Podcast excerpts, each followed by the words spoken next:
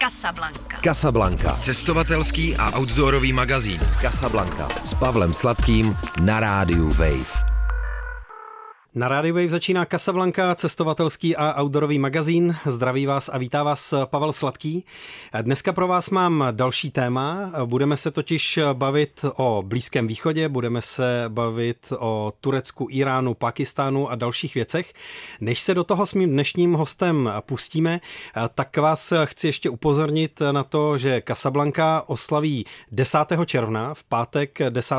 června svoje narozeniny a to 15. a 16. dohromady, což je způsobené covidovým odkladem, ale oslava těchto narozenin proběhne v pražském kafe v lese, kde se na vás budou těšit jak hosté, tak autoři tohohle pořadu a celý večírek bude provázet série takových malých přednášek a hlavně právě setkání posluchačů, tvůrců a hostů tohohle pořadu. Takže jste srdečně zváni a teď už k dnešnímu tématu a k dnešnímu hostu, což je Tonda Voldřich. Ahoj. Ahoj. Který vám bude vyprávět o své cestě, která přísně vzato ještě neskončila, navzdory tomu, že se scházíme tady ve studiu Radia Wave dneska. Tonda má za sebou nějaké zhruba tři měsíce cesty z domova až do Pakistánu, odkud se vrátil domů si trochu odpočinout a hodlá velmi brzo pokračovat Indií a dalšími zeměmi na své velké cestě. Tahle cesta, ty o ní mluvíš jako o cestě s velkým C pro sebe. Je to něco, o čem si dlouho snil a dlouho to plánoval? Přesně tak. Je to vlastně něco, po čem jsem toužil vlastně od jak živa. Vždycky jsem chtěl udělat nějakou takovou velkou cestu na konci, který se vrátím jako zkušenější a moudřejší člověk. A akorát mi do toho nejdřív trošičku uh, vlezla vejška, takže jsem nemohl pět let tuhle cestu udělat. Potom mi do toho vlezl covid, protože dva roky se v podstatě nedalo cestovat skoro vůbec. A tak jsem jenom po tom, co jsem dostudoval, tak jsem uh, rok chodil do práce a vydělával a jenom jsem o nějaký takovýhle cestě snil. A nikdy jsem neměl jako konkrétně ten plán té cesty, takže třeba ještě, kdyby se mě zeptal před půl rokem, tak bych ti řekl, že pravděpodobně poletím do Kolumbie a budu stopovat Latinskou Ameriku. Ale jakmile jsem zjistil, že se zase vydávají víza do Iránu, což bylo teda jenom takový malý okýnko, asi týdenní nebo dvou týdení, kdy to šlo, potom to zase zatrhli, tak uh, jsem podal žádost o turistický víza, dostal jsem je a pak už bylo rozhodnuto, jakým směrem pojedu. Takže na východ do Iránu a to, co bude dál, to jsem neplánoval. Takže ses někdy v půlce února, ani ne v půlce února, uh, sebral, zbalil saky paky, kterých bylo kolik, teda mimochodem, kolik uh, věcí na takovouhle otevřenou dlouhodobou cestu si pobral? No, já jsem udělal klasickou chybu uh, cestovatele, který se moc připravuje, protože jsem to už plánoval hrozně dlouho, takže jsem třeba několik měsíců scháněl různou, jako různý detaily, různé malé věci, které by se mi hodily, takže začalo to kapesním nožem, pak jsem, pak jsem si sehnal jako škrtadlo, nebo taky to křesadlo, křesadlo, křesadlo aha. Eh, který se ukázal, že, že ani neumím používat a takovýhle různé drobnosti, takže nakonec se mi ten batoh nějak záhadně nafukoval, nafukoval a vyrazil jsem jako s docela těžkým velkým batohem a postupně jsem ty věci odhazoval, no, takže jakmile jsem přijel na jejich Iránu, tak jsem nějakému uh, tam místnímu Iráncovi dal svoji zimní bundu, ten byl úplně nadšený. Tam všude 30 stupňů, on si vzal na sebe, že, že mu bude slušet. Pak jsem odhodil zimní boty, tak jsem postupně jsem jako ten batoh ulehčoval. Uh, zlehčovala se jeho váha a taky jsem do věcí ztrácel, teda docela takhle ztrácím. Takže teďka nakonec ten batoh má asi o 5 km než na začátku. Nevím, jak je to možný. Ty tu svoji cestu v podstatě si schopný rozdělit na takové tři etapy. Eh, ta první byla evropská etapa, nebo evropská možná plus Turecko, pak ten Irán, který byl tím hlavním motorem a potom uh, Pakistán. Přesně tak. To znamená, že um, nějakým rizikem téhle cesty bylo, že člověk vyráží v únoru ze střední Evropy a míří někam směrem k Perskému zálivu, kam se dostane až jako později na jaře. To znamená, že si musel být vybavený na různé klimatické a teplotní podmínky. No, to jsem právě přesně, že nebyl, bohužel. Eh, což byla trošku chyba. Kdybych poslechl svého moudrého tatínka, tak bych si vzal asi větší výbavu na zimu. Ale já jsem si furt říkal, že jako jo, sice je ten únor, ale to už mám prostě za chvilku, že jo, jsem v Bulharsku, v Turecku, tam bude určitě teplo, no a pak Irán to už je jako poušť a tam, tam už přece nebude vůbec zima. Toto jako kousnu i s tím jarním spacákem. Takže já jsem, sice jsem měl zimní bundu, pak jsem měl nějaký zimní boty od Větnamců asi za dvě stovky, ale nic dalšího, jako žádnou další výbavu na zimu jsem v podstatě neměl. Můj spacák byl do 7 stupňů jako teplota komfortní a do 0 stupňů jako úplně ta limitní. A občas v noci bylo třeba minus pět, tak to jsem, to jsem vždycky nadával a říkal jsem si, že ten táta měl zase pravdu. a, ale nějak jsem to přežil a jak si říkal správně, tak to bych, by se to dalo rozdělit do, tak, do takových těch tří etap. S tím, že první etapa byla prostě utrpení v zimě někde ve, na slovenských, ukrajinských, rumunských a bulharských polích ve stanu, kde jsem se jako choulil v klubíčku s čepicí na hlavě, jako měl jsem tu čepici celou noc i přes obličej, protože fakt byla hrozná zima. A tak to bylo jako první měsíc, to jsem se jenom snažil dojet do tepla, ale to teplo mi nějak furt, jako, furt bylo v nedohlednu. Druhá etapa byla, kdy už, už jsem dojel do Iránu, který byl teda zasněžený na severu, což mě vyděsilo. Čekal jsem tu poušť a ta furt nikde, tak jsem musel dojet až úplně na jich ráno a tam konečně přišlo teplo, tam jsem odhodil tu zimní bundu, odhodil jsem zimní boty a šel jsem se vykoupat do moře, protože jsem byl úplně nadšený, že konečně je teplo. Načež mi začali lidi psát, že už i v Česku je docela teplo za ten měsíc, takže jsem vlastně za stolik si nepřilepšil, ale jako 30 stupňů v březnu je pořád docela slušný. Takže to byla druhá etapa taková, to byl měsíc v Iránu. No a potom jsem překročil po zemi uh, hranice s Pákistánem a vlastně ta třetí a momentálně poslední, ale určitě ne celkově poslední etapa, tak bylo šest týdnů v Pákistánu. Dokonce to bylo i více jak měsíc, nevím proč, ale dostal jsem tříměsíční víza. Asi abych si to tam hodně užil, což ještě se k tomu dostanu. Že vlastně ten Pákistán ke konci už byl docela jako náročná, náročná cesta. No. Jak jsem říkal, vyrážel si ani ne v polovině února. To znamená ještě před válkou v Evropě, ještě před ruskou invazí na Ukrajinu. Je to pravda a shodou okolností, ne, že bych to plánoval, ale že už jako další dobu jsem to měl v plánu, tak jsem mířil zrovna i na Ukrajinu. A nebylo to, že bych jako vyhledával nějaký ten konflikt, nebo že bych chtěl vidět, jaký to tam je teď před válkou, protože v tu dobu to bylo furt hrozně nejistý a psal jsem zhruba deseti Ukrajincům, ať už těm, který znám, nebo i jako na internetu přes Couchsurfing, který jsem našel a všichni, všichni mi říkali, že prostě západ Ukrajiny stoprocentně bezpečný, tady nic nehrozí, žádná válka, Putin, Putin jen tak straší a jestli se něco stane, tak to bude jako jenom na východě Ukrajiny. Takže jsem jako tomuhle věřil víc než médiím a vypravil jsem se tam a podařilo se mi teda procestovat ten západ a odjel jsem z Ukrajiny tři dny předtím, než, než jako opravdu ta válka vypukla. Což mě i všechny Ukrajince, podle mě, nebo minimálně všechny ty, se kterými jsem se bavil a byl s nima v kontaktu, tak všechny to hodně jako překvapilo. Kam jsi pokračoval z Ukrajiny teda vlastně? Z Ukrajiny jsem pokračoval do uh, Moldavska a do Podněstří, což je taková uh, neuznávaná republika asi, ty asi znáš, možná posluchači taky. Je to Trochu takový, skanzen socialismu. Přesně tak, skanzen komunismu, kde abych se tam dostal, tak jsem musel projít třema nebo čtyřma výslechama v ruštině. A já se rusky učím od ledna tohohle roku, takže to bylo dost těžký, ale nějak jsem to jako vysvětlil, že jsem stupid turist a chci jenom vidět Lenina, Stalina a tyhle ty různé monumenty, které tam jsou. A bylo to jako zajímavý v Podněstří jsem potkal ty nejhodnější lidi. Tam jako opravdu na mě byli hrozně hodný. Potkal jsem tam, no, jednou jsem šel jako z Tiraspolu, což je hlavní město toho Podněstří, i když to není jako země, tak má hlavní město. A když jsem stopoval z Tiraspolu, tak mi najednou proti mě na ulici šla bábuška, taková ta typická, uh, z, typicky jako z těch ruských všech pohádek. Květované šaty, no, šátek na hlavě, přesně trochu tak, korpulentní dáma. Přesně tak, líp bych to nepopsal. Úplně přesně takhle vypadala. A ještě měla uh, v obou rukou tašky s uh, nákupem, že šla jako z obchodu. A tak mě tak viděla takový zjevení, zjevení v tom jejím městě, že jo, s batohem na zádech. Ještě nebylo to přímo v tom městě, bylo to v nějaký periferii, takže někde jako u polí. Takže jsem tam fakt vůbec nezapadal. A bábuška mě hnedka oslovila v ruštině, začala se mě vyptávat, co tady pro dělám takhle večer a kde mám jako rodiče a takové věci. A během pár minut si mě adoptovala v podstatě.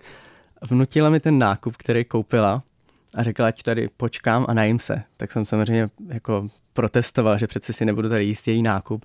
A pak už jsem, jako ona byla tak přísná na mě, jako babičky bejvaj, že už jsem se bál, že mě normálně třeba dá facku, jako když si to nevezmu.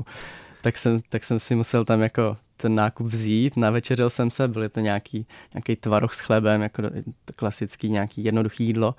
Bábuška šla zpátky na nákup, koupila to stejný. A pak se mě ptala, co budu dělat dál. Tak říkám, že jako tady stopuju, že jdu prostě do Moldavska, do Kišiněva a dál na jich. Tak říkala, že to v žádném případě dneska nestopuju, že už je večer a že jdu k ní a že budu spát u ní doma. a pozvala mě k sobě do bytu, až jeli jsme trolejbusem starým, prostě tam, tam ty staré lampy, takový ty komunistický hřiště, hřišťátka, jako dětský, duhový. Mm-hmm. Že to mhm. bylo fakt taková úplně jako tajuplná atmosféra a já tam do toho s nějakou bábuškou, tak to bylo to hrozně zajímavý, ale hrozně hezký a takový lidský. A byl jsem pozvaný k ní domů na byt, tam mi uvařila brambory k večeři, dala mi k tomu i nějaký zbytky nějakých klobás, co tam měla a celou dobu mě prostě hrozně jako hezky se k mě chovala, furt se mě ptala, odkud jsem, co si jako myslím tady o jejich zemi a já jsem si vlastně nic nemohl myslet, protože jsem skoro nic nevěděl, takže jsem většinu času nechal jí, aby mluvila. A nakonec mi asi čtyři hodiny vyprávěla o politice Podněstří, Ruska a Moldavska a bylo to úplně hrozně zajímavý. Casablanca. Casablanca. Cestovatelský a outdoorový magazín. Casablanca na rádiu Wave. Tonda Voldřich je hostem dnešní Kasablanky. Bavíme se o jeho cestě z Česka přes Balkán a Irán do Pakistánu. Postupně probíráme různé výrazné zážitky, které vybíráme z téhle jeho cesty, která by měla potom pokračovat dalšími kapitolami, indickou eh, například. Podněstří si představuju jako tu úplně ideální zemi, kde se teda dozvědět, že Ukrajinu, kterou jsem právě opustil, napadla ruská armáda. No. Kde, kde to bylo? Kde tě to zastihla, tahle informace? Tahle informace už mě nakonec eh, naštěstí zastihla až v Moldavsku, už jako o, už úplně na jihu, takže to už jsem věděl, že stačí pár hodin stopování a jsem i pryč z Moldavska. V tom Podněstří já jsem tam nebyl dlouho, já jsem tam byl jenom dva dny a z toho eh, jednu noc jsem spal u té bábušky, takže, takže v Podněstří jsem se jako skoro ani neohřál. Tam by to asi bylo trošku, trošku víc o strach, no, že, že to že ta válka se toho bude taky týkat. Ale jakmile jsem se dozvěděl, eh, že je válka, tak už jsem byl u hranic a už jsem, už jsem letěl do Bulharska, Rumunská, Turecka. Letě, mhm. letěl jako v uvozovkách. Jo? No, když člověk stopuje, tak neletí, ale spíš většinu času stojí a blbě čumí. S palcem průběžně S palcem. zvedaným na každé no. projíždějící auto. A nebo jako já blbě nečumím, já se snažím usmívat, ale ty, ty řidiči na mě občas blbě čumí. Kde jsi na té balkánské části cesty až do Istanbulu, řekněme, nejdíl čekal? Nejdíl jsem čekal, uh, no, asi 20 hodin se mi stalo. 20 hodin, no, tak to není málo. No, mě to totiž, mě to dost překvapilo, ale já jsem přesvědčený, že stopaře v zimě prostě lidi neberou tak často jako stopaře v létě. Z nějakého důvodu možná sluníčko, že ty lidi jako nemají tak dobrou náladu, nebo si řeknou, že je celý jako od bahna nebo od sněhu, že jim jako zašpiní auto. Ale z nějakého důvodu to stopování i v zemích, jako je Rumunsko, Turecko, ve, který, ve kterých se mi normálně dařilo stopovat úplně bez problémů v létě, tak jsem měl jako problémy a průměrný čas na stopu vždycky byl třeba aspoň půl hodiny, hodinu. A právě někde v rumunských polích, tak se mi stalo, že jsem se ocitnul, já jsem nejel po hlavní silnici, já jsem se dostal na nějakou vedlejší a tam, tam prostě jezdili traktory občas, občas nějaký auto prosvištělo jako stovkou a ani se ne, na mě nepodívalo. A to jsem byl zrovna v situaci, kdy mi došlo jídlo a měl jsem jenom trošku vody, takže jsem... Takže krize. Takže trošku krize, prostě jako jsem, jsem si říkal, že musím stopovat, že jako teď nepřipadá v úvahu, že bych si třeba tady lehnul a četl knížku, protože jsem fakt už měl hlad docela široko daleko žádný obchody nebo tak asi kdybych se postavil, jako kdybych umíral hlady, tak se postavím prostřed silnice, do prostřed silnice a někdo mi zastaví, jo. ale já jsem hlady neumíral, jenom to bylo trošičku nekomfortní už po těch asi 30 hodin, no, jsem nejet. To bylo jako nejdýl na té cestě. A to i v Iránu během ramadánu, tak jsem, tak jsem jako docela hlady trpěl, ale 30 hodin jsem nikdy takhle dlouho bez jídla nebyl. No ale nakonec se mi podařilo zastavit auto, to mě povezlo jenom nějakých třeba 30-40 kilometrů a tam už byly obchody, restaurace, tak jsem se tam hrozně přežral nějakého kebabu a bylo mi dobře. Když člověk eh, přes překročí bosporskou užinu, eh, tak se dostane z toho Balkánu, kde přece jenom eh, dominují různé druhy kávy, do těch čajových oblastí. Malá Asie, Blízký východ a tak, tak tam už začne převažovat čaj, ne?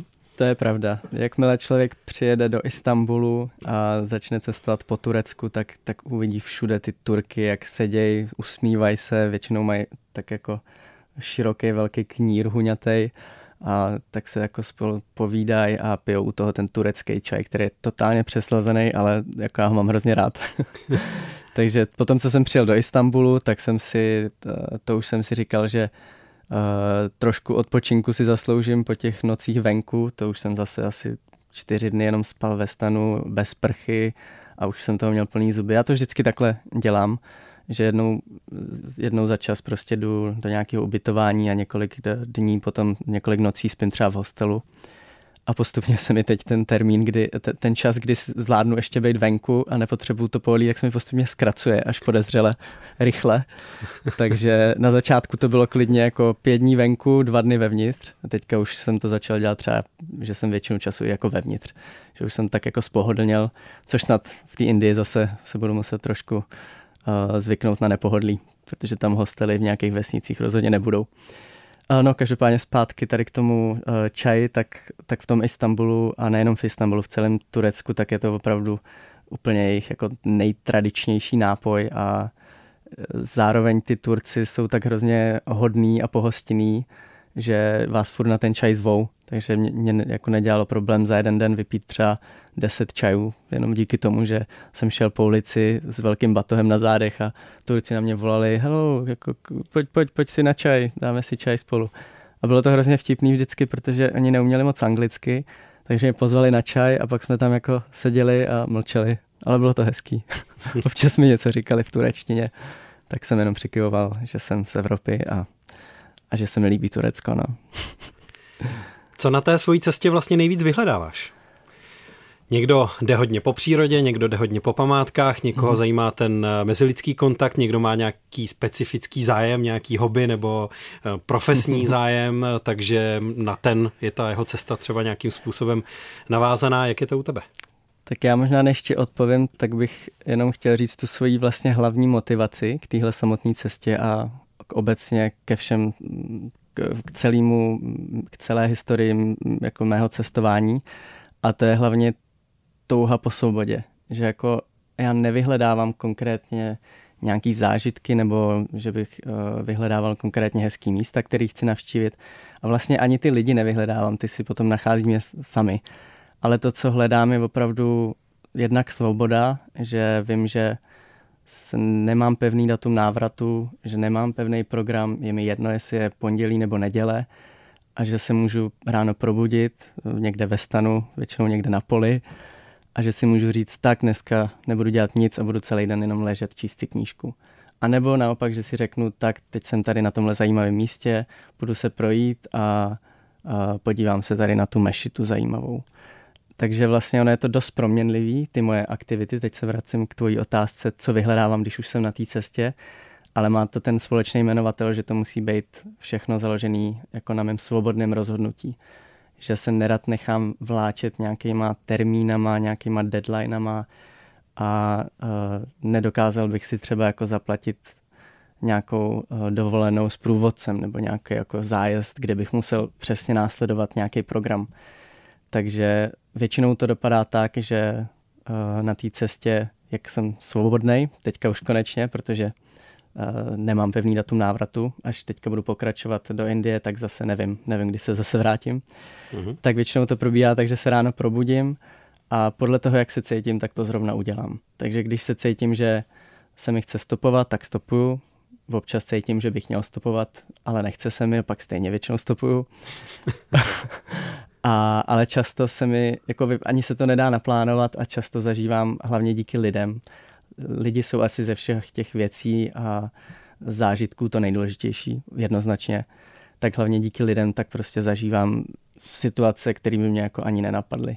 Takže dostanu pozvání na čajový dýchánek třeba v Turecku, nebo dostanu pozvání v Iránu na trip do pouště s nějakýma lidma, co jsem v životě neviděl.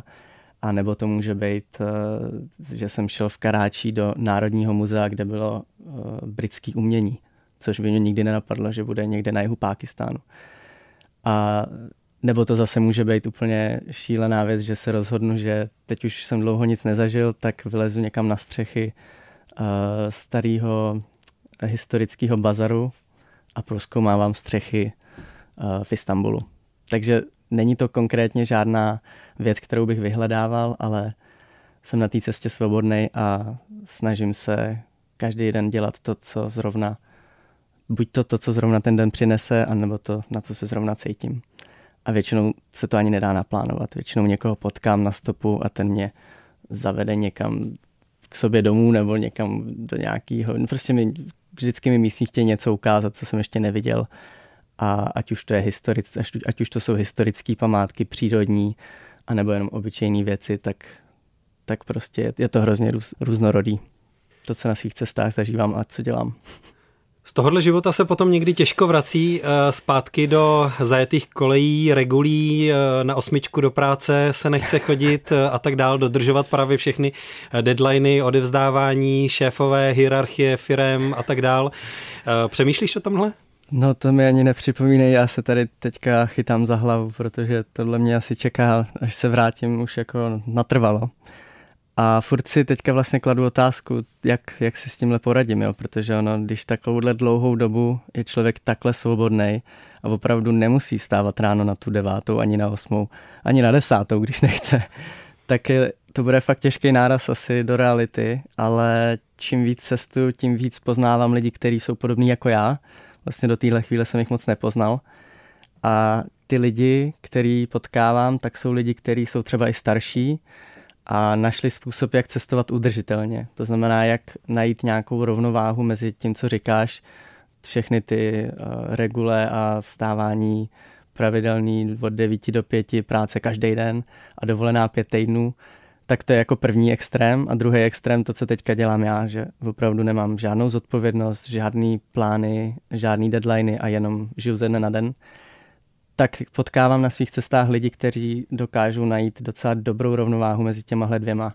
Ať už je to třeba, že 8 měsíců pracují a potom 4 měsíce cestují, podobně jako já, nebo mají práci, kterou můžou dělat odkudkoliv, takže jsou to takový ty digitální nomádi, který většinou, většinou, když je potkávám, tak moc necestují, spíš jako je to takový home office ze zahraničí, ale potkal jsem i takový, kteří říkali, že mají tu svobodu, že můžou pracovat jenom když chtějí. Takže potkal jsem třeba Italku v Pákistánu, která už 6 let cestuje a pracuje z počítače jenom když chce a může se rozhodnout ze dne na den. Může se rozhodnout, že třeba dneska budu 8 hodin na počítači, dělá nějaký marketing nebo něco. Dneska budu pracovat 8 hodin a rozhodne se, že to bude dělat celý měsíc a další dva měsíce řekne, dnes, jako tyhle dva měsíce chci jenom cestovat. Takže nějaká takováhle alternativa, neříkám, že přesně tohle, ale těch možností je strašně moc, tak třeba v budoucnu ji budu vyhledávat, protože už teďka jsem si jistý, že tahle cesta jako není poslední a že budu muset uh, najít nějaký způsob, jak dělat obojí, jak mít normální, uh, slušný život a zároveň jak cestovat. Jinak ještě bych chtěl říct, že abych mohl takhle cestovat, tak uh, jsem jako rok šetřil. A to i třeba tak, že jsem nebydlel na bytě, ale bydlel jsem furt na studentský koleji, když už jsem nebyl student. A fakt jsem jako dělal všechno pro to, abych, abych našetřil a abych měl několik měsíců pak svobodu. Takže vlastně jsem vyměňoval jako ten čas v tom normálním životě za ten čas, co budu mít na cestě. Ale hmm. věřím, že to jde i nějakým způsobem spojit, akorát zatím netuším, jak to udělám. Casablanca. Casablanca. Poslouchejte autentické zážitky ze všech koutů planety. Casablanca. Casablanca na rádiu Wave. Tonda Voldřich je hostem dnešní Kasablanky. Bavíme se o jeho velké cestě směr Irán, Pakistán a potom dál, protože, jak už jsme říkali, cesta bude pokračovat Indií a dalšími kapitolami, možná jihovýchodní Ázií.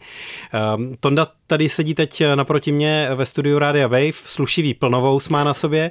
To je výsledek cesty, nebo si odjížděl už s fousy na lících? Ne, ne, já jsem se právě oholil eh, den před odjezdem, takže jsem to chtěl, jako aby to dokumentovalo, jak, jak, dlouho, už, jak dlouho už cestuju. Takže teďka už je vidět, že, že to je docela dlouho. Co tomu říkala přítelkyně, kterou si mimochodem uh, zanechal doma a při odjezdu na, tohle, na tuhle cestu? Uh, je to uh, taky nějaký jako závazek nebo vztah, který člověka poutá k nějakému místu, ale zároveň ho opouští, když odjíždí na cestu? No, tak to byl docela silný faktor, vztah s mojí přítelkyní, když jsem odjížděl, protože já jsem tu cestu naplánoval vlastně ještě než jsem ji poznal. A pak se to nějak stalo, že jsme se do sebe zamilovali a já jsem věděl, že za pár měsíců jedu a už nebylo cesty zpátky, protože už jsem to měl až, až moc dlouho promyšlený, že opravdu chci jet. Ale rozhodli jsme se, že to prostě budeme na tom vztahu dál pracovat aspoň takhle na dálku, takže jsme jako se neloučili uh, na pořád, ale během toho, co jsem byl pryč, tak tak jsem jí posílal vždycky fotku nějaký škarpy, kde jsem zrovna spal, nebo nějakýho švába, co mi zrovna předběh přes cestu tak byla nadšená, že jsme byli takhle v kontaktu. Ne vždycky to bylo romantický teda, když jsme volali. Já jsem, eh, teď si nedávno vzpomínám, že z Pákistánu jsem s ní nedávno volala, natáčel jsem jí krysu, co tam běhala na hostelu. Takže takovýhle hovory jsme spolu měli, ale ale nějak nám... Nějak Opravdová nám... romantika je drsná romantika, protože když je to romantika bez eh, trochy špíny nebo bez trochy nebezpečí nebo nějakého uh, rizika a ušmudlanosti, tak pak už je to jenom kýč, to už není romantika. To, to je pravda. Tak v tom případě to bylo hodně romantický.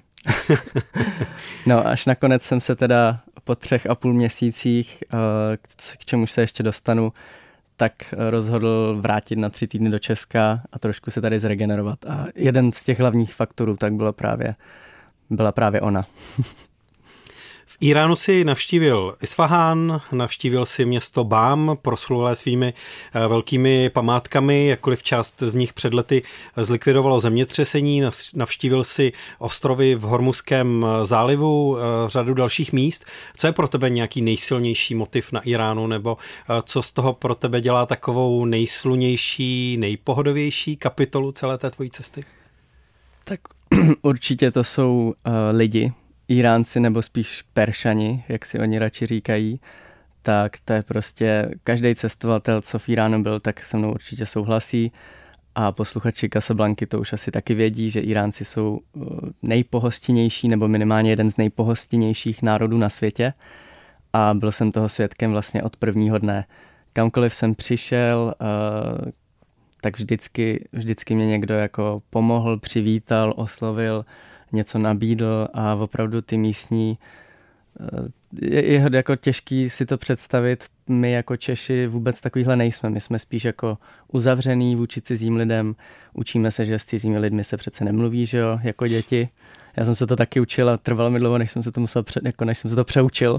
Aha. Ale v Iránu se evidentně učí, že s cizinci se mluví a cizinci se, vítaj, cizinci se vítají a cizinci se zvou na výborný oběd a na přespání doma a takové věci. Takže tam opravdu ty, ty Iránci mi vyrazili dech, i když jsem to jako čekal, slyšel jsem to už mnohokrát, tak uh, se mi stávaly věci, jako třeba teď mě napadá taková drobnost, která ale člověku úplně zlepší den, že jsem jel autobusem prostě 20 hodin. Já jsem teda nejenom stopoval, ale když jsem, se po, když jsem cestoval nějakou tu danou zem, tak jsem i používal místní dopravu.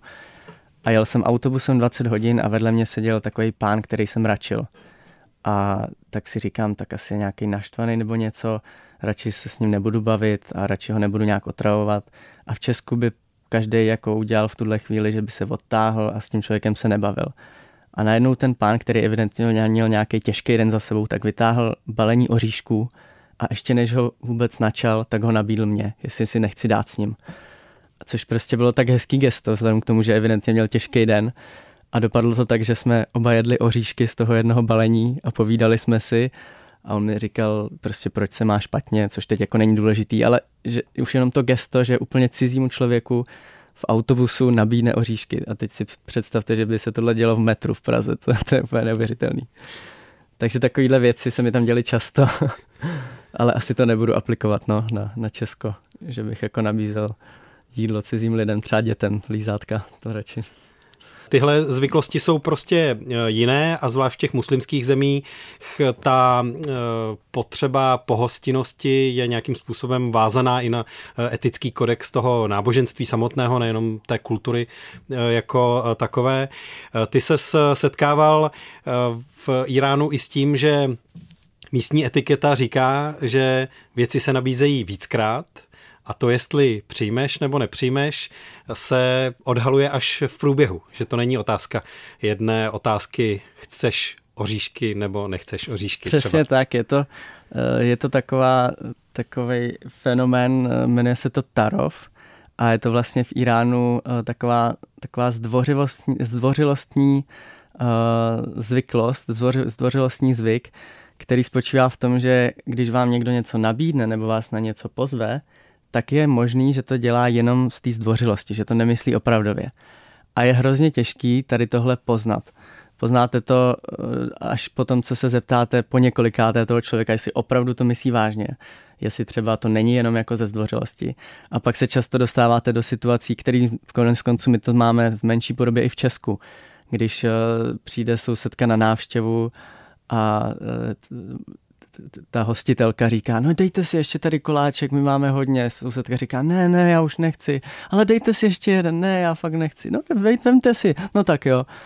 A je to prostě takový jako takový jemný neance a ne vždycky to je vyloženě, že ten člověk vám chce nabídnout to, co říká, ale občas to je jenom jako ze slušnosti.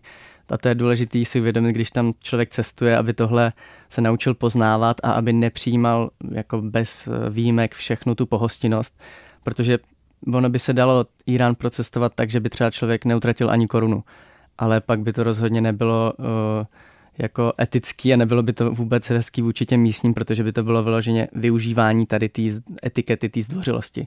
Ale když člověk několikrát odmítne a potom teprve, když jako ten místní trvá, což se častokrát stane, občas samozřejmě ne, občas poznáte, že to je jenom ze zdvořilosti, ale když nakonec uh, jako přijmete, tak tak už pak se nemusíte bát, že by to bylo nějaké využívání, protože ty místní, není to jako jednostranný obchod, že oni by vám něco nabídli, vy byste si to vzali a odešli jste, ale já to vždycky beru jako takový výměný obchod, že já jim věnuju svůj čas, svoji energii a snažím se za každou cenu jim nějakým způsobem jako ten jejich život obohatit, ať už třeba tím, že jim vyprávím o své zemi nebo o mém cestování, a nebo třeba naopak pak tím, že tu jejich zemi propaguju právě, když o ní mluvím.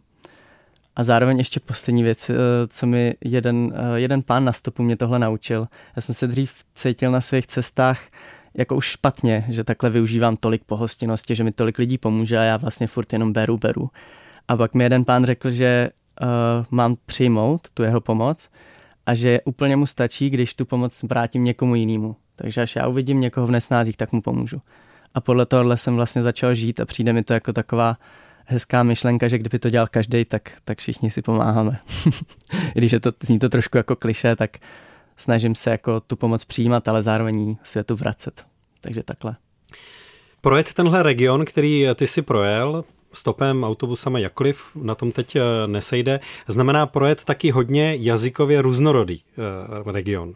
Perština, turkické jazyky na Balkáně, slovanské jazyky a tak dále. Je to prostě velký mix. Eh, já shodou okolností vím, že ty máš třeba základy indoneštiny, eh, tak by mě zajímalo, jestli v Iránu, v Turecku nebo potom v Pakistánu se učil aspoň nějaké základy eh, těch jazyků, nebo jak si tu řeč využívala? Já mám hrozně rád, nebo hrozně rád se učím jazyky, takže určitě to jako na mojí cestě hraje, hraje velkou roli. Takže nejdřív před cestou jsem se vlastně učil jenom ruštinu, tu jsem potom na Ukrajině používal a dostal jsem se fakt do fáze za týden, že jsem rozuměl třeba 70-80% toho, co všichni říkali. Takže to mi udělalo hroznou radost a pokračoval jsem dál s turečtinou, což už tak dobře nešlo.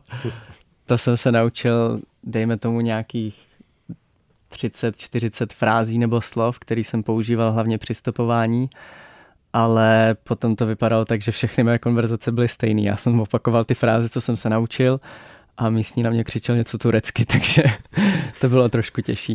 Potom v Iránu jsem se naučil pod vlastně ty stejné fráze, akorát eh, v perštině, v jazyku farsí. A tam se to ukázalo jako absolutní nutnost, protože bez znalosti těchto pár frází, tak by třeba místní vůbec nepochopili, že chci stopovat. Tam se mi jako stávalo, že jsem si stopnul auto a řidič, mě, řidič to otočil a dovezl mě na autobusovou zastávku, jako chtěl mi koupit lístek. A vůbec nechápal, že jako bych chci jet autem dál. Takže tam se ukázalo fakt výhodný, že jsem se jako naučil větu uh, chci cestovat autama s místními lidmi nebo něco takového. Tam ani jako slovo stop neexistuje. Takže jazyky určitě uh, se snažím v každé zemi, kde jsem, minimálně naučit, nějaký, naučit se nějakých jako základních 10, 20, 30 slov, uh, ať už je to prosím, děkuji, dobrý den, to mi přijde jako taková slušnost úplně nejjednodušší. A počínaje tímhle a konče číslovkama, které jsou taky důležitý, aby vás někdo na nějakém trhu třeba nevoškoval nebo něco takového. Takže učím se jazyky. Jaký byl tvůj výlet do pouště, který už jsme zmínili? Do té pouště Lut v Iránu, tak to bylo, to bylo dost takový zase neplánovaný, protože já jsem přijel do pouštního města, respektive do takového města, který je v oáze pouštní a je to u pouště Lud, což je místo, kde byla naměřená nejvíc, nejteplejší teplota na zemi, na zemském povrchu. A na tomhle místě tak hned vedle té pouště je právě město, který v podstatě jsou to jenom bahení, baráčky a spousta palem a bylo to tam hrozně pěkný. No já jsem se ocitl v tomhle městě a chtěl jsem jako do té pouště, ale venku bylo asi 40 stupňů a jako nastupování to úplně nebylo, to bylo i docela riskantní, že bych někde jako zůstal bez vody třeba. Tak jsem napsal uh, kamarádce z Teheránu, kterou jsem poznal přes Couchsurfing, Jinak já jsem v tu dobu, to už bylo po třech týdnech v Iránu a už jsem měl jako kontakty všude po Iránu. Už jsem, už jsem znal spousty lidí, strávil jsem třeba deset nocí u místních a tak jsem měl trochu ty kontakty, tak jsem jich využil. Napsal jsem uh, týhle kamarádce Sarah uh, z Teheránu a ona mi řekla, že zrovna zítra do té pouště jedou tři její kamarádi, tři inženýři. A nic víc jsem nevěděl, jenom že tam prostě jedou tak mi řekla, že mě klidně můžou vzít, tak jsem další den uh, čekal před hostelem, přijelo auto, v něm byli tři inženýři, teda dva inženýři a jedna inženýrka, a takže já jsem se k ním připojil, takže jsme byli čtyři inženýři na cestě za dobrodružstvím. A anglicky uměla jenom inženýrka a ty dva inženýři anglicky neuměli, ale zase uměli uh, fotit hodně selfieček, takže jsme se furt fotili dohromady. A v té poušti to bylo hrozně zajímavé, no, prostě nebylo to poprvé, co jsem byl na poušti, ale bylo to poprvé, co jsem viděl takový zajímavý písečný, uh, oni ním říkají uh, písečný pyramidy a bylo jsou to v podstatě takový jako skal, vypadá to jako kusy skály a do tvaru jako třeba hřibu, ale je to všechno z písku, tak takovýhle různý uh, přírodní útvary jsme tam viděli a pak jsme šli na večeři a na konci dne mi jeden z těch inženýrů dal klíčky uh, do ruky, nic mi jako nevysvětlil, jenom mi dal klíčky do ruky, přivezl mě před nějaký uh, byt a řekl mi jenom tady, tady máš klíčky, něco mi jako říkal v perštině, ale já jsem nerozuměl, no tak jsem těma klíčkama odemkl byt a prostě to byl celý byt jenom pro mě, celý prázdný, asi nějaký jeho byt, který vlastnil a nevyužíval. Tam jsem přespal a druhý den mě vyzvedl, koupil mi snídaně a dovezl mě na nádraží autobusový. Takže to jsem zase čuměl, že lidi, kteří mě vůbec neznali, tak se ke mně chovali takhle hezky. Tak to byl můj trip do pouště. Čtyři inženýři. Casablanca. Casablanca. Cestovatelský a outdoorový magazín. Casablanca na rádiu Wave. Posloucháte Casablanku, cestovatelský a outdoorový magazín Radio Wave, dneska s Tondou Voldřichem. Bavíme se o jeho zážitcích především z Blízkého východu. Tvým velkým zážitkem je přechod hranic z Iránu do Pakistánu, což je hranice nejistá eh, do té části Pakistánu, která prostě nemá úplně dobrou pověst, eh, takže jak to celé probíhá, jak je to v téhle oblasti nebo na téhle hranici vůbec s vízy, s eh, možností volného pohybu a tak? Je to, co se týče víz, tak je to jednoduché. V dnešní době může člověk podat jenom žádost celou kompletně online Akorát se u toho teda dost navsteká, protože je to neuvěřitelná piplačka a mě to zabralo asi tři dny na té nejošklivější pláži někde u Perského zálivu, kdy jsem vyplňoval, uh, jaký typ vlasů má můj táta a podobné věci. Jako teď přeháním samozřejmě, ale opravdu tam chtěli strašně moc informací.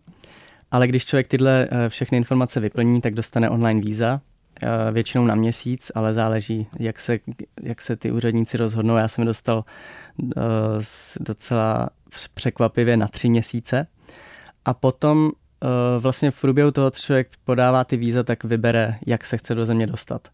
Většina turistů nebo cestovatelů tam samozřejmě přiletí, ať už do Karáčí nebo Islamabádu, ale já jsem právě chtěl držet tu myšlenku, že pojedu po zemi, pokud to půjde. A zjistil jsem, že to jde. Jediný háček je v tom, že aby se člověk dostal po zemi eh, z Iránu do Pákistánu, tak musí přejet asi 600 kilometrů eh, takovou nebezpečnou zónou, což je eh, provincie nebo území Balučistánu.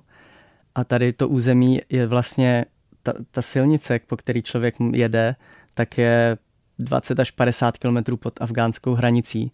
Je to opravdu nebezpečné místo, kde v minulosti probíhalo několik únosů. Posledních pár let je to jako víc klidnější a bezpečnější, ale furt je to jako oblast, kam, kam prostě nejezdí rodinky s dětma na dovolenou. No a e, člověk se tam nemůže dopravovat sám, ale jakmile překročí hranice, tak dostane uh, policejní eskortu, která ho vlastně pomocí několika desítek aut, jedno po druhém, tak ho převáží přes tady to území. Člověk vlastně nemůže vůbec uh, vyjít ven sám na ulici, nemůže si jít do obchodu, dokonce se ani, nemůže jít, ani si nemůže jít na záchod sám. Když jsem šel na záchod, tak uh, před tou kadibutkou nebo před tím záchodem čekal voják se samopalem, než se, než jako budu hotov. Super. to bylo docela, docela děsivý, že vlastně opravdu tam jsem tu svobodu, po který tak toužím a kterou tak hledám, tak tam jsem ji jako úplně ztratil. Tam najednou jsem si připadal jako, že, jako v podstatě, že jsem jejich vězeň. Ale nemohl jsem jim to absolutně mít za zlý, protože to všechno bylo pro moji bezpečnost, takže já jsem jako vlastně jsem si toho hrozně vážil, že takhle tam můžu být a že, že to je vůbec možný. Potkal jsem i cestovatele, kteří si toho tolik nevážili a dost jako na ty policajty třeba jako nadávali a snažili se jim jako ujíždět a tak, ale to mi přijde prostě hloupý, protože to území je bez sporu nebezpečný a to, že ty policajti neustále jsou za vámi a chtějí vás jako hlídat, tak je prostě pro vaši bezpečnost. Není to, že by chtěli jenom jako otravovat, ale opravdu to je pro bezpečnost těch cestovatelů. Ty ses nakonec eh, ocitnuli v situaci, kdy um, ta eskorta tě přivezla k situaci nějakého dost asi čerstvého přepadení, ne? Přesně tak, stalo se mi to. Ono vlastně, eh, já jsem celkem strávil v tom Balučistánu čtyři dny. Eh, první den jsem jenom přespal na stanici, další den ráno jsem celý den jel, další den jsem taky ještě jel a pak teprve jsem byl v hotelu už v tom finálním městě, ze kterého jsem se dostal až ten poslední den.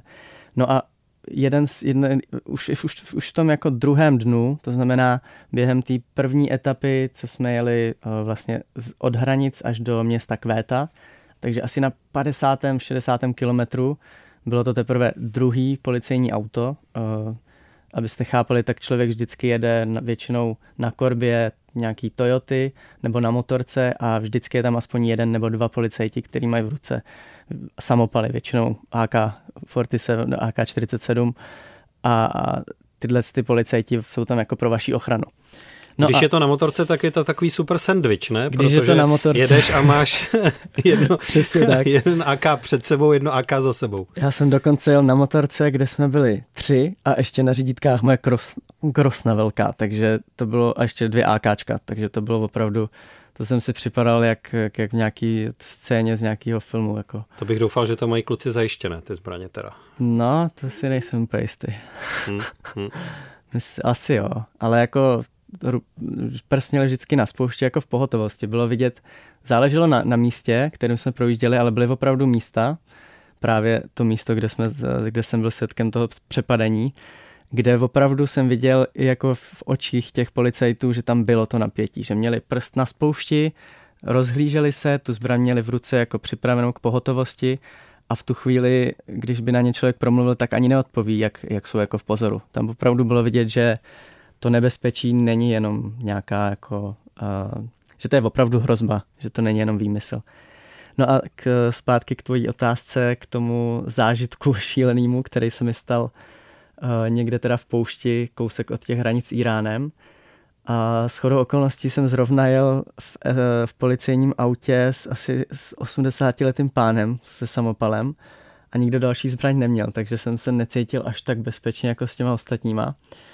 A jedeme takhle pouští, občas tam projde nějaký ten velbloud, občas nějaký, uh, nějaká zřícenina z bahna, hrozně stará nebo z písku, ale jako úplně mimo civilizaci. Žádný domy, uh, ani ty jejich bahněný příbytky, nic, jenom samá poušť.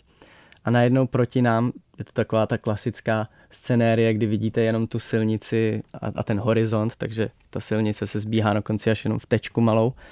A najednou vidíme, že, že jak se blížíme k tomu horizontu, tak proti nám stojí uprostřed silnice dva místní a mávají, jako ať zastavíme, že, že prostě musíme rychle zastavit, že se něco děje. A vlastně jsme ani neměli na výběr, protože stáli uprostřed té silnice. Tak já už jsem se jako děsil, že třeba zrovna tyhle dva nás chtějí jako přepadnout a proto nás zastavujou. Protože by to taky nebylo poprvé, co se tam tohle stane, že jako někdo zablokuje, zamává mává uprostřed silnice a potom, potom to auto přepadne. Ale uh, spletl jsem se, tyhle dva, tak nebyli ti, co chtěli přepadnout, ale byli to vlastně oběti přepadení, který se stalo pár minut před tím, než, jsem, eh, než jsme tam s těma policajtama přijeli.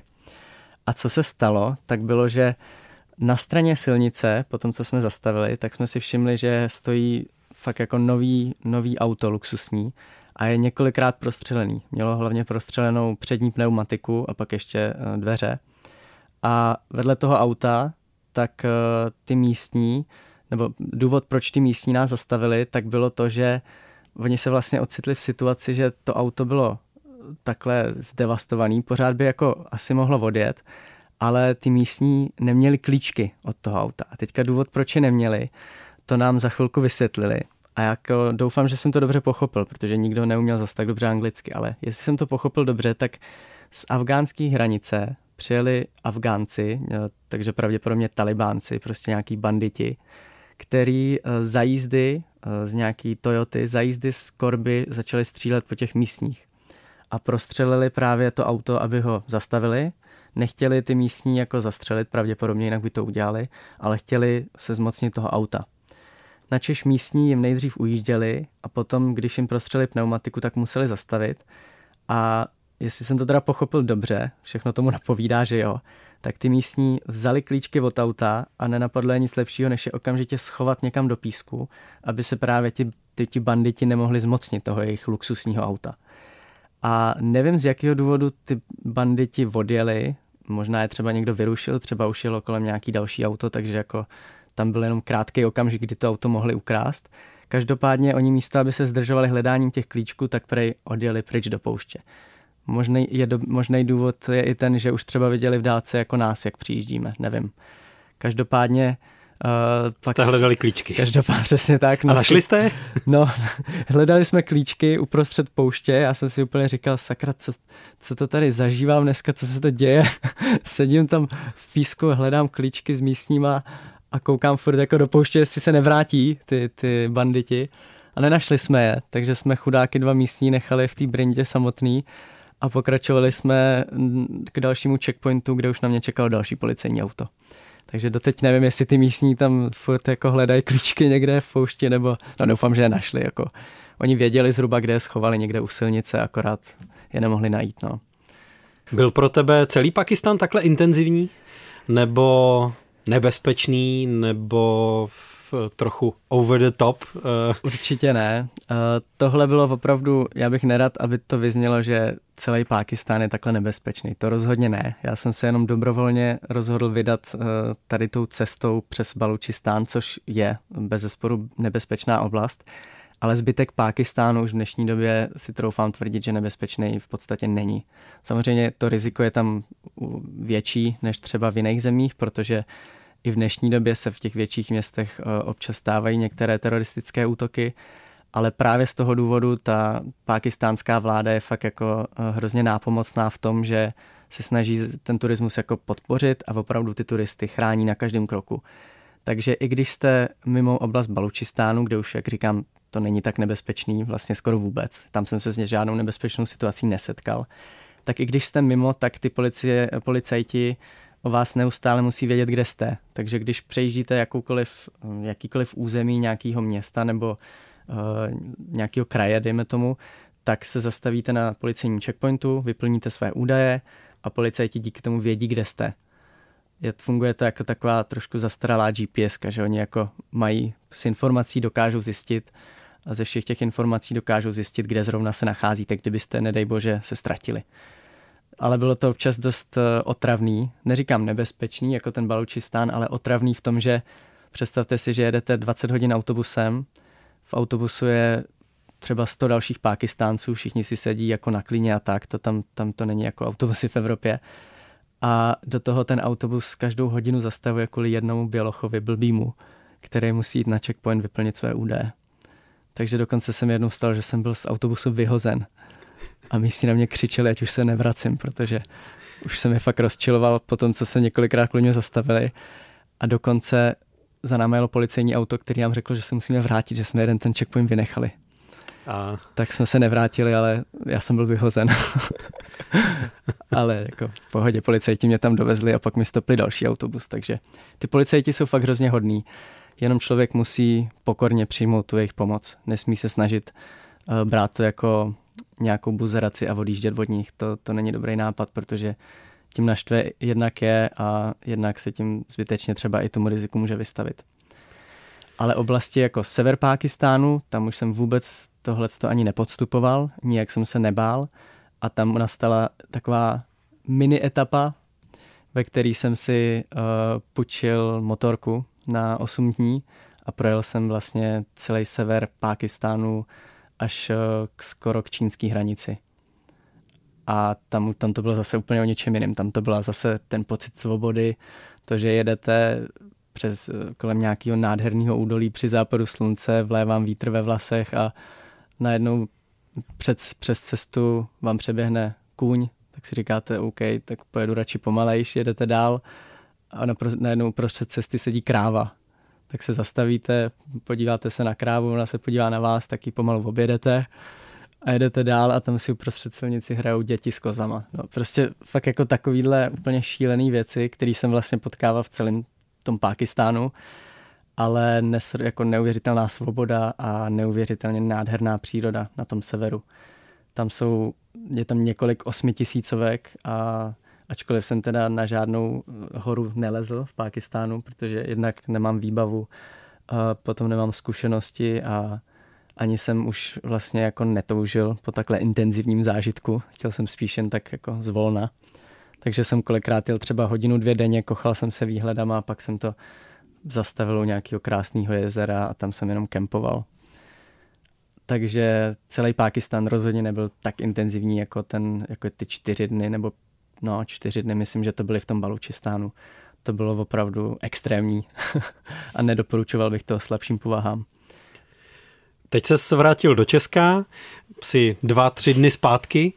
No ale už máš teda zajištěnou letenku na to indické pokračování a ta míří hned někam těsně za pakistánskou hranici, aby tvoje cesta byla co nejkontinuálnější? Přesně tak. Já jsem si vlastně potom, co jsem si uvědomil, jak je cestování letadlem pohodlný oproti těm přeplněným autobusům v Pákistánu, tak jsem ještě během eh, nějakého přestupu v Abu Dhabi, tak jsem se rozhodl koupit už rovnou tu letenku abych, eh, aby se náhodou nestalo, že bych tady jako během těch třech týdnů trošku spohodlněl, zlenivěl, vykydnul, vykydnul a řekl bych si, že vlastně proč bych cestoval, když, eh, když tady se mám takhle dobře, že jo.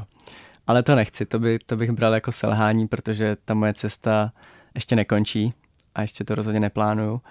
Takže jsem si koupil, uh, letím za tři týdny do Indie právě přímo k pákistánským hranicím a dokonce nevím, jak je to možné, ale podařilo se mi sehnat letenku a byla to nejlevnější letenka do města, který je 20 km od uh, Vaga Border, což je hraniční přechod právě mezi Pákistánem a Indií, kde jsem byl s chodou okolností před týdnem přesně na ceremoniálu, kde se eh, tak jako různě naparují právě vojáci mezi vojáci na pákistánské a indické straně a celý ten ceremoniál je jako fakt takový divoký, šílený a na konci toho ceremoniálu si jako podají ruce, který, což má symbolizovat, že i když mají mezi sebou jako různý konflikty, tak furt se navzájem aspoň, aspoň trochu jako respektujou. Takže jsem, zajím, jsem zvědavý vidět tady ten ceremoniál jako z druhé strany, že vlastně budu se koukat na lavičku, kde jsem seděl a bude to třeba 100 metrů ode mě a uh, nebudu to vidět z pakistánské tribuny, ale z indický. A mimochodem ta indická vypadala, tam bylo třeba stokrát víc lidí, jako než na té pakistánské straně, takže jsem na to fakt zvědavý. A těším se. Tak ti přejem krásné pokračování té cesty a díky, že jsi našel chvíli v tomhle mezičase, kdy jsi v Česku eh, kvůli odpočinku vlastně hlavně eh, přijít sem do studia Radio Wave. Díky moc. Já taky moc děkuji, bylo to hrozně příjemné. Měj se dobře, ahoj. Děkuji, ahoj. Casablanca. Casablanca. Cestovatelský a outdoorový magazín. V džungli, v poušti, uprostřed oceánu. Poslouchej Casablanku jako podcast. Kdykoliv a kdekoliv. Více na wave.cz lomeno podcasty.